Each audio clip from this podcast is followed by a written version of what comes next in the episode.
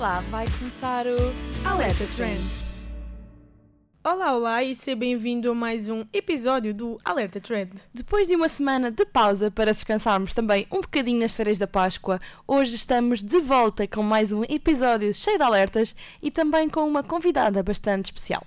Se gostas de arte urbana e queres saber mais sobre um estilo de vida mais sustentável, então senta-te e ouve com atenção o nosso A Conversa Com com a Margarida Morninho, ex-esquesiana e criadora do projeto Moralidades. Mas como nem tudo são conversas, fica também a saber mais sobre a feira de segunda mão que vai acontecer já este domingo em Sintra e sobre futebol e as mulheres.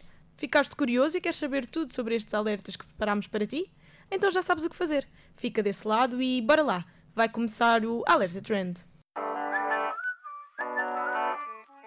Sejam bem-vindos ao Alerta Trend. Vamos te dar a conhecer as melhores dicas e contar-te as melhores novidades. O meu nome é Inês Silva E eu sou a Marta Matias. e podes contar com a nossa companhia semanalmente. Para não perderes os melhores trends.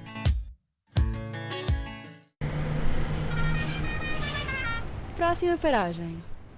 És louca por roupa e artigos em segunda mão, mas nunca encontras sítios certos para isso? Bem, nós hoje trazemos-te a solução. A primeira edição da Feira do Porta-Bagagem, a 31 de março, foi um sucesso tão grande que a iniciativa, né, que a iniciativa vai voltar já este domingo ao Monte Abraão, em Sintra. Entre as 10 da manhã e as 6 da tarde, várias pessoas vão levar o carro até ao parque de estacionamento da EMES. Lá, abrem a bagageira e vendem, durante todo o dia, dezenas de artigos em segunda mão ou reciclados. Mas se pensas que essa roupa que vais poder encontrar, estás enganado. Nesta feira vais poder comprar desde roupa a calçado, acessórios, peças de decoração, livros, CDs ou até mesmo cassetes. Como vês, a oferta é variada e vais ter muito por onde escolher. Ah, e já para não falar de que a entrada é gratuita. Se isto não são razões suficientes para sair de casa a um domingo e ires aproveitar o teu dia, então nós não sabemos o que são. A conversa com. No A Conversa com de hoje trazemos-te uma pessoa que conhece muito bem o Instagram e que defende o baixo desperdício. Abomina garrafas de plástico, transformou a sua cozinha numa nave e as suas melhores amigas são as escovas de dentes de bambu. Foi aluna da ESCS em dois cursos diferentes e criou há dois anos um projeto no Instagram sobre street art, chamado de Moralidades. Hoje temos connosco a Margarida Morninho, mais conhecida por McTanny. Olá, Olá. meninas. Olá, Obrigada. seja bem-vinda aqui ao Alerta. Margarida, como é que surgiu a ideia deste projeto? De moralidades. Sim. Bem, há dois anos estava a passear pelo meu bairro, magnífica Amadora, ah, e vi uns murais postos em edifícios que estavam bastante isolados. Ou seja, o meu problema com street art era que normalmente ela estava sempre tapada por alguma coisa, por algum ruído, fossem carros, fossem pessoas, fossem árvores. E daquela vez os murais estavam bastante expostos, portanto eu conseguia ver a obra na íntegra. Eu achei bombástico e tirei foto porque conseguia logo, na minha veia de designer, entender que dava para recortar o pouco ruído que existia à volta e de admirar a arte só por si mesma. E tu sempre te interessaste por street art ou foi algo que surgiu mais com a ideia de criar o projeto? Nunca tive amor próprio específico nisso. Era. pá, achava bonito. Tenho alguns estilos que gosto mais, mas nunca tinha admirado assim na íntegra. A partir do momento em que comecei a olhar para as obras de outra maneira, tive outro amor pela arte, mas, mas nunca tive assim nada especial. E porquê a mistura de arte urbana com surrealismo? Porque lá está, eu não gosto muito de, de ruído, eu gosto das coisas limpinhas na minha vida e organizadas. E portanto, quando olhava para a arte urbana e tinha tantas árvores e semáforos e pessoas à frente, nunca conseguia ver a arte por si, nunca conseguia tirar uma foto sem ter aquele ruído de cada vez tiras uma foto e pensas, ah, estava ali uma pessoa, ah, estava ali um carro. Portanto, a minha maneira de ver essa arte dessa maneira é mostrar o, misturar o- com o surrealismo, que é editar e tirar esse ruído todo que eu sinto que, que esteja a mais, que, que não esteja a dar o que a obra precisa para mostrar. E tu pegaste nessa ideia de cortar as pessoas e de mostrar tudo, tirar o ruído das fotos. Uhum. Ultimamente tem-se falado muito nisso e no facto das fotos estarem a ser, por exemplo, falsificadas, por assim Uhum. dizer, porque em ambientes que não são reais, quando toda a gente sabe que aquilo não está a acontecer, as pessoas editam e faz parecer bonito quando na realidade era completamente oposto. Uhum. Tu achas isso algo que deve ser feito ou algo que te incomoda? É assim, eu sinto que eu sou assumidamente surrealismo, até tenho os meus pássaros que pá, aí 2% são reais, portanto, eu sinto que aquilo é assumidamente surrealismo e a mim não me choca nada, porque na verdade até digo às pessoas onde é que existe, essa street art, a maior parte delas tem reportagens na internet, portanto, as pessoas sabem que o projeto não é realmente o, o que está lá. Portanto, a partir do momento em que vamos para mais surrealismo, eu aceito perfeitamente que, que aquilo não é verdade e, portanto, as pessoas sabem que, que não é aquilo que vão encontrar. Um, quando aquilo que é apagado, aquilo que é editado é tão pouco, mas o suficiente para não parecer real, isso já me mais incomoda um bocadinho mais. Pronto. Mas a mim é tão diferente que. Porquê é que achas tão necessário uh, isolar os morais de todo esse ruído da cidade? É mesmo um gosto pessoal. Eu não, eu não gosto e sinto que a arte não consegue falar sozinha porque tem tanta coisa a tapá-la. E em Portugal, o que é que tu achas que a arte urbana tem o reconhecimento que deveria? Uh, sinto que ainda não, mas existem bastantes projetos que, que andam a revitalizar várias zonas, várias, vários bairros, várias cidades, que, que são ótimos porque algumas zonas estavam a ser degradadas e melhoraram com, com turismo. Por exemplo, eu fui a esta reja de propósito para ir ver o Estau, que é um, um projeto de, de arte urbana em que revitaliza aquela zona toda e há de certa forma um turismo para algumas áreas que, que foram revitalizadas. Portanto, ainda não tem o reconhecimento que deveria ter, mas acho que até está bem lançado. Então, para ti, o que é que ainda falta fazer? Continuar com iniciativas como essa? Continuar, sim, sim. Dá-me assim um top 3 de artistas que tu achas que estejam a revitalizar e a aumentar a arte urbana em Portugal. O Bills é muito diferente do, dos restantes. O Bordal, para mim, ainda faz mais sentido do que os restantes pelo, pelo desperdício que ele usa. E gosto bastante do Laudate, que foi o primeiro que eu vi na, na Amadora, portanto, está-me marcado por isso mesmo. Então agora, nós vamos começar a nossa rúbrica, o nosso jogo deste Calha programa. muito bem depois desta resposta. Que é o Casa Mata Beija. Uhum. E o nosso primeiro Casa Mata Beija é Odate, Vils e Bordal pá, matava o Odate porque não é tão diferente quanto os restantes. Uh, casava com o Vils e beijava o Bordal. Isto foi super decidido, meu Deus. Eu pensava que ias casar com o Bordal.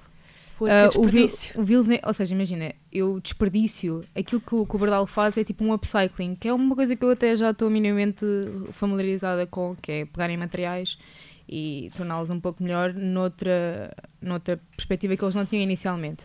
O Vils é uma coisa que pá, eu nunca pensaria em escavacar prédios e aquilo ficar bonito, portanto, para mim é espetacular. Eu casava com aquele homem. E agora, Esques, moralidades, second is in the first. Bem. Casa mata beija, não é? Então, uhum. vamos começar pelo pior, não é? Quem é que matavas? Acho, que, é matava, que matava? acho que matava a Esques. Oh. Oh meu Deus! Eu tenho um problema com licenciaturas que, que na verdade foi eu fiz uma, um, um curso especializado quando estava a acabar a ESCS e percebi que para mim funciona muito mais cursos técnicos e intensivos do que uma licenciatura em que há muita teoria e acho que, por exemplo, o curso que eu fiz foi AM. É tão vago e eu já fui para a AM a saber que queria design que não é que tenha não perdi tempo, mas não foquei tempo naquilo que eu mais queria. Portanto, por aí era assim. Um, casava com o Second is New First e beijava moralidades. O Second is New First, para quem não sabe, é uma página de venda de roupa em segunda mão que tu tens com alguns amigos. Como é que uhum. surgiu esta ideia? Bem, eu tive a ideia e senti que tinha. Eu tinha bastante roupa em casa mas eu tenho muita vergonha. Portanto, senti que não queria fazer o projeto sozinha e que, percebendo minimamente marketing digital, aquilo ia ter muito maior reach se, se eu juntasse outras pessoas, porque elas iam partilhar e lá, lá, pronto. Pronto, e queria fazer aquele projeto com amigos também para não ter a pressão de fazer aquilo tudo sozinha e poder partilhar ideias. Eu gosto bastante de trabalhar em equipa, portanto fez-me fez sentido. Falei com alguns amigos que sabia que provavelmente queriam, tinham roupa e aquilo foi num mês, fez. Pronto. E porquê é que não casavas com as moralidades? porque me identifico muito mais com o Second is You First. Não propriamente de ser roupa, de vender roupa em segunda mão, mas da, da, sustentabilidade associada ao projeto, para mim faz muito mais sentido do que street art. E por falar em sustentabilidade, tu também no teu Instagram tens agarrado em coisas que as pessoas olham como se fosse lixo, coisas que não dá para usar mais, e transformas em coisas novas e dás uma nova vida. Por exemplo, as guitarras que Uhum. tu transformas em prateleiras ah, e as, as caixinhas para pôr as rolhas. Como Hum. é que também surgiu isto e como é que te deu na cabeça começares a vender estas coisas? Pá, eu sempre fui um bocado a bricolagem. A minha mãe sempre foi a mãozinhas e as prendas de Natal, o máximo que ela pudesse fazer à mão, ela fazia. Ah, eu nunca pensei em nenhum projeto em específico. Ou seja, imagina, eu, a minha mãe tinha-me pedido uma jarra pelo Natal para meter as rolhas, porque achava que aquilo era giro.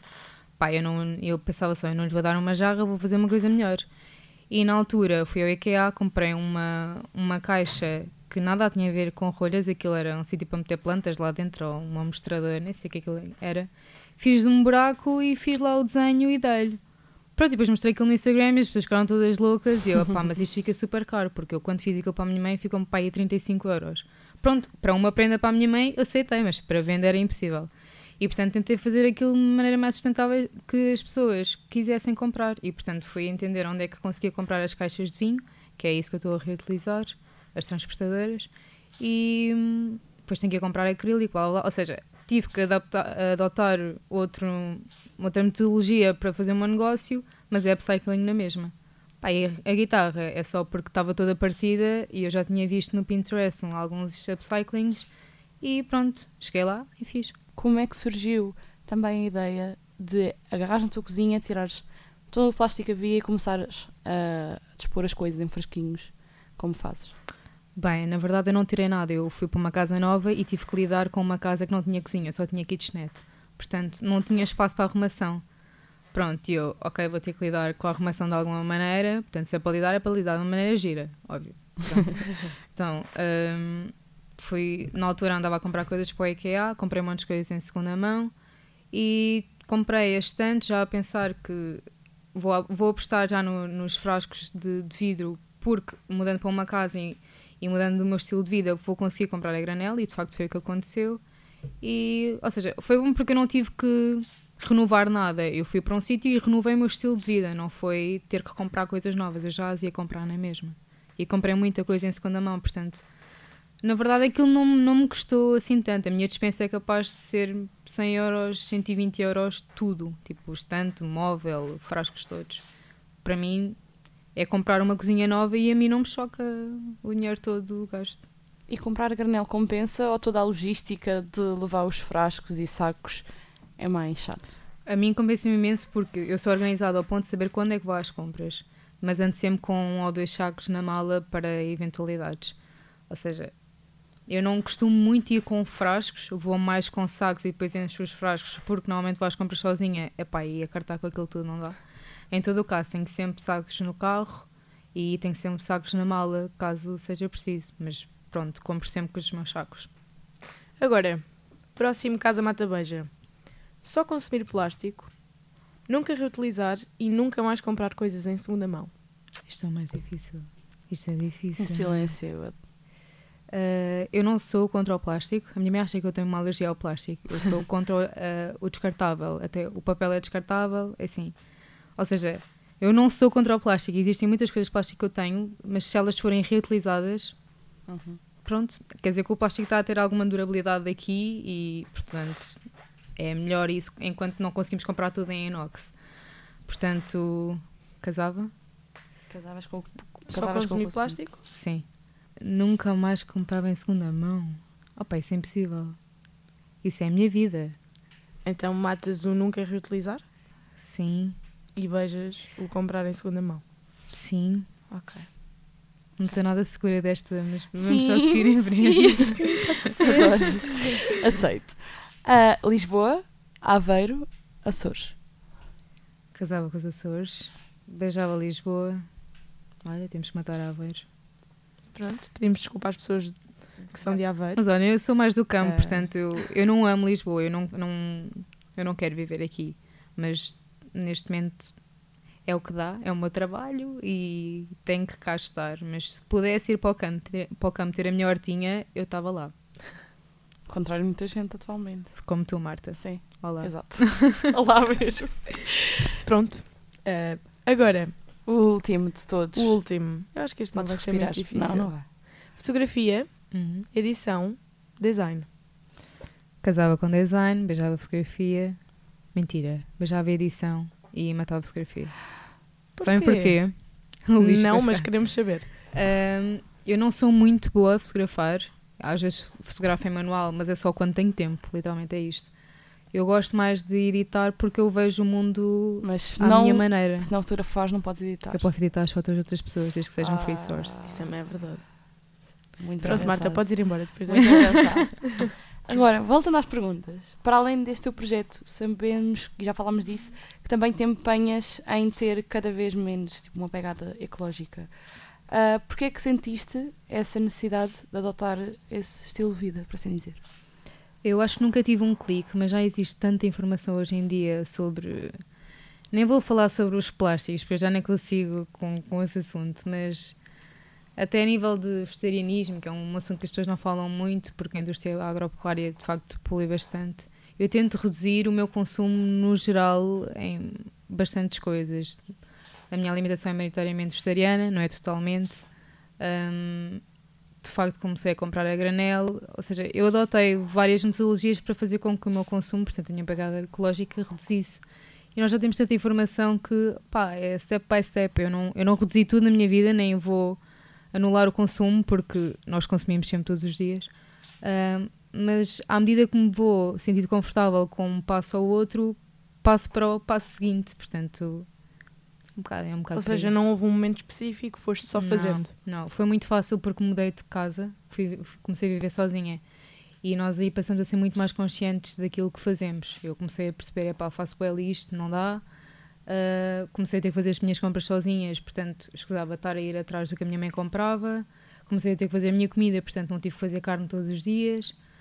Foi um bocado por aí, é, tive que viver comigo mesma e entender aquilo, as minhas decisões. Pronto. Ah, achas que as pessoas muitas vezes sabem a informação, toda a indústria agropecuária, e ignoram-na, ou simplesmente não sabem e assumem que comer carne é a melhor escolha? Não, eu não acho que eu acho que as pessoas não defendem que comer carne é a melhor escolha, mas também não deixam de a comer. Ou seja, eu acho que as pessoas têm informação, mas que a informação não é suficiente. Imaginando, eu também tenho muita informação e às vezes não faço nada relativamente a isso. Eu mudei para minha, eu mudei para um regime vegetariano, não foi por matarem os animais. E isto de facto também é uma coisa que que é polémica e que existe, foi mesmo pela sustentabilidade. Portanto, eu tenho informação que animais são mortos em prol de nós nos alimentarmos e não foi essa a minha motivação. Portanto, eu acho que existe informação. As pessoas é que não fazem nada com ela. Pronto. Decidem ignorar a informação que lhes Sim, dão. sim. Em Portugal, para ti, o que é que achas que é preciso mudar relativamente ao low waste? O que é que ainda é preciso fazer? Pá, eu acho que são, são coisas simples, por exemplo, as, as garrafas de plástico, estamos sempre a falar. Eu vim de uma empresa em que nós tínhamos várias reuniões durante o dia e as pessoas sabiam que naquelas salas em específico existiam garrafas de plástico para as reuniões e mesmo assim, estando naquele edifício, todas as reuniões bebiam garrafas, essas garrafas de plástico. Ou seja, as pessoas têm consciência que isso não é bom para o ambiente, elas próprias podiam só trazer a sua garrafa, dado que é o seu sítio de trabalho e têm sítio onde encher a garrafa, e continuam despreocupadas só porque está à mão. Portanto, se nós começarmos a tirar porque, para não estar à mão, porque de facto existem alternativas, é o melhor. Mas são, para mim são coisas pequenas que, que vão começando a fazer diferença, porque tudo tudo o que seja extremo, as pessoas não sabem lidar. E eu já assumindo que se existe, pequenos passos fariam grande diferença. Qual é que é a melhor dica que podes, que achas que podes dar a alguém que queira começar agora um estilo de vida assim mais sustentável? Uh, para mim é olhar para o lixo que faz em casa. Pá, ao fim de uma semana, entender mesmo o lixo que está a pôr numa semana. E a partir daí, para mim foi assim aquilo que me fez mais confusão. Vai entender, pá, se calhar vou comprar menos daqui, vou entender como é que eu posso aproveitar melhor os alimentos em vez de deitar tanto fora. Para mim o lixo fez-me uma grande diferença. Pronto, mas, pá, mas existem umas coisas que podes ter no dia a dia, garrafa reutilizável. Eu não sou muito a favor nem das palhinhas, nem dos cotonetes, nem. Epá, porque isso para mim é um greenwashing que. Existem muitas pessoas que de facto precisam das palhinhas e nada contra. Mas a maioria das pessoas que compram as palhinhas não precisa das palhinhas para nada, nem, nem as usa. Isso é o pior. É estar a comprar para não usar. Isso é que é pior. Pior do que comprar uma garrafa de plástico que bebe é comprar palhinhas que ficam lá. Porque aquilo também custa a ser produzido, custa ao planeta também. Portanto, existem várias coisas, mas para mim é tirar da frente das pessoas aquilo que, para elas entenderem que conseguem mudar a sua atitude com pequenas coisas. E, por exemplo, há muitos documentários na Netflix sobre hum, esta temática. Foi ver assim algum específico que te abriu os olhos para este mundo ou foi mesmo olhar para aquilo que fazias em casa e que acontecia em tua casa? Um, já vi alguns documentários e não foi assim nenhum em específico. Estou muito entusiasmada para o É para Amanhã, que é uma série documental sobre a sustentabilidade de pessoas e projetos sustentáveis em Portugal. O meu, problema, meu maior problema com os documentários é eles não estão alocados, uh, não estão associados à minha realidade. Ou seja, eu vi documentários sobre os Estados Unidos e eu, epá, eu não me consigo associar porque isso não é a minha realidade, porque é a mesma coisa a ver documentários sobre a obesidade. Pá, eu não sinto que é isso que, que existe em Lisboa, porque não, não nos são mostrados os mesmos produtos, o nosso estilo de vida não é o mesmo, portanto eu nunca me consegui associar a sustentabilidade porque não era porque não me revia naqueles, naquele método. Portanto, estou entusiasmada por esse documentário, por essa série, porque é de facto associada a Portugal e ver como é que as pessoas e projetos conseguem ser sustentáveis em Portugal. Tu usas muito o Instagram não só para divulgares o teu trabalho, Uhum. mas também para falares um bocadinho desta tua, deste teu estilo de vida. Uhum. Sentes que já conseguiste mudar mentalidades com as dicas, com os alertas, com tudo o que vais falando por lá? Pá, eu, eu não me sinto propriamente influenciadora, nem, nem me sinto um, um valor acrescido ne- nesse sentido. Porém, sinto que as pessoas já sentiram que eu sou uma pessoa que percebe um bocadinho do assunto e, portanto, eu tenho algumas mensagens que me mandam em privado relativamente a uma pergunta que têm. Mas eu expor um assunto e, e sentir que as pessoas são influenciadas em algum sentido, não, não sinto muito. Sinto sou mais uma persona que as pessoas percebem ok, ela percebe sustentabilidade, vou só perguntar relativamente a isto. Pronto, e nessas dúvidas pequenas eu consigo, sinto que consigo sempre ajudar. E quem é que tu recomendas então para fazerem esse trabalho? A Catarina Barreiros. Sim, acho que sim. Não, a Catarina percebe imenso do assunto e de facto ela, ela faz o trabalho de casa que eu não faço, que é ela lê, ela lê os papers todos, ela investiga de facto, e epá, para mim quando me dão documentos de 20 páginas em inglês para eu tirar lá uma pequena conclusão, eu ainda não estou nessa fase da minha vida para, para despender esse tempo. Portanto, eu normalmente papo o trabalho da Catarina e, e depois divulgo de alguma maneira. E internacionais? Tens alguém assim? A Bia, que foi quem escreveu o, li- o livro do Lixo Zero, foi a pioneira de- deste movimento todo de, de dizer adeus ao desperdício. Achas que é fácil ter-se um modo de vida sustentável em Portugal? Acho que é. Acho que as pessoas assustam-se bastante com a, com a temática da, da sustentabilidade, mas é por este greenwashing que, que acontece. Ou seja, as pessoas acham que é tão difícil porque é tão caro, mas na verdade é reduzir, não é comprar diferente. Ou seja, eu tenho uma garrafa reutilizável, eu tenho um pano, eu uso guardanapos de pano. Como vivo sozinha, tenho um, pronto, também não me incomoda muito. As paninhas existem cá por algum motivo que não é só essa, esse ser descartável. Se tiverem alguma paralisia e tiverem dificuldade em beber, faz, faz sentido. Ou tiverem sido operadas e pá. Mas pá, os cotonetes, tipo, eu não uso cotonetes, mas existem tantas coisas que as pessoas se sentem obrigadas a comprar porque para terem um estilo de vida sustentável precisam ter aquilo. Não é verdade. É reduzir, não é mudar, não é, não é substituir. Então e agora, vamos para a nossa última pergunta. Uhum. Vai que é, um esta pergunta é polémica. fixa. Não é Uhum. polémica, mas tu vais ficar assim um bocadinho. Não, mas isto, no meu entender, há várias formas de, de, fazer. perceberes esta pergunta. A Uhum. pergunta é: o que é que é para ti influenciar? E tu acabaste de dizer que não te consideras uma influencer, Uhum. mas de certa forma és alguém que percebe do assunto e Sim. acabas por influenciar. Não tem que ser no sentido que toda a gente leva a palavra. Uhum. Influenciar de, sei lá, de Nem seja ajudar. teu ciclo mais próximo. Exato. As pessoas olham para ti e pegam nas coisas que tu partilhas e tomam atitudes diferentes. para mim é informar. Ou seja, eu não sinto que consiga influenciar porque não sinto que consiga mudar de atitudes só por eu estar a partilhar alguma coisa. Sinto que existe talvez um bichinho que fique na cabeça de uma outra pessoa, mas eu não sou influenciadora a esse ponto. mas, mas sinto que consigo informar no sentido em que dou alguma informação e, se, e que as pessoas percebem que eu consigo dar mais informação além dessa se elas precisarem. Portanto, é mais para mim influenciar é informar e não desinformar, por favor. Obrigada. E também relacionado com isto, nós tivemos uma pergunta no nosso Instagram que uma pessoa te quis fazer, uh, que é do João Barroso Viegas, e que te perguntou que responsabilidade tens no teu conteúdo ao teres um perfil público para mais de 10 mil pessoas?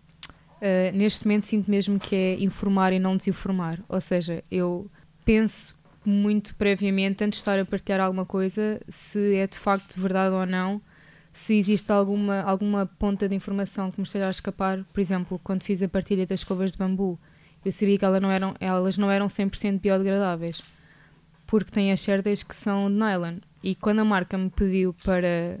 Que não foi marca, foi uma agência, foi um intermédio, pronto. Me pediu para partilhar e estava no copy, que eram 100% biodegradáveis.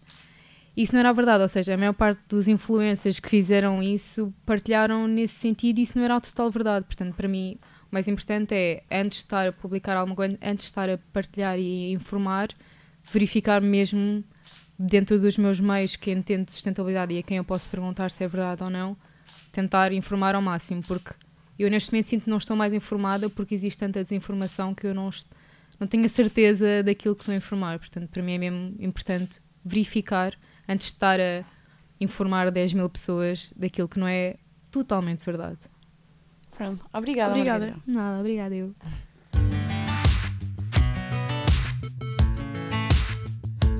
Fator L. E como já devias saber, o Alerta Trend não é só sobre moda e beleza. Por isso, hoje trazemos-te uma notícia que vem diretamente. Exato, do mundo do futebol. É verdade, pela primeira vez na história, uma mulher vai arbitrar um jogo da Liga Francesa de Futebol. Stéphanie Frappart foi a escolhida e vai apitar o jogo entre o Amiens e o Estrasburgo. Este jogo, que ficará para a história, vai acontecer já no domingo, dia 28 de abril. De acordo com a Federação Francesa de Futebol, a decisão foi tomada como forma de dotar a árbitra, de 35 anos, das melhores condições para uma competição de alto nível, como o Mundial Feminino deste ano, para o qual foi selecionada. Stephanie já tem 5 anos de experiência no segundo escalão francês e admitiu em entrevista que um dos seus papéis é cultivar vocações e fazer com que as raparigas se aventurem na arbitragem. Também nessa entrevista à France 24, a Stephanie revelou ser a única árbitra no país a conseguir viver apenas desta função. Mas a verdade é que nem sempre foram só homens em campos. Já três mulheres arbitraram na Liga Francesa, contudo apenas como árbitras assistentes. Alerta Trend. E já chegou ao fim mais um programa. Foram estes os alertas desta semana, mas não te preocupes, que não vamos ficar por aqui. Para a semana voltamos com mais um episódio super especial com tudo, mas tudo, o que se anda a passar por este mundo fora.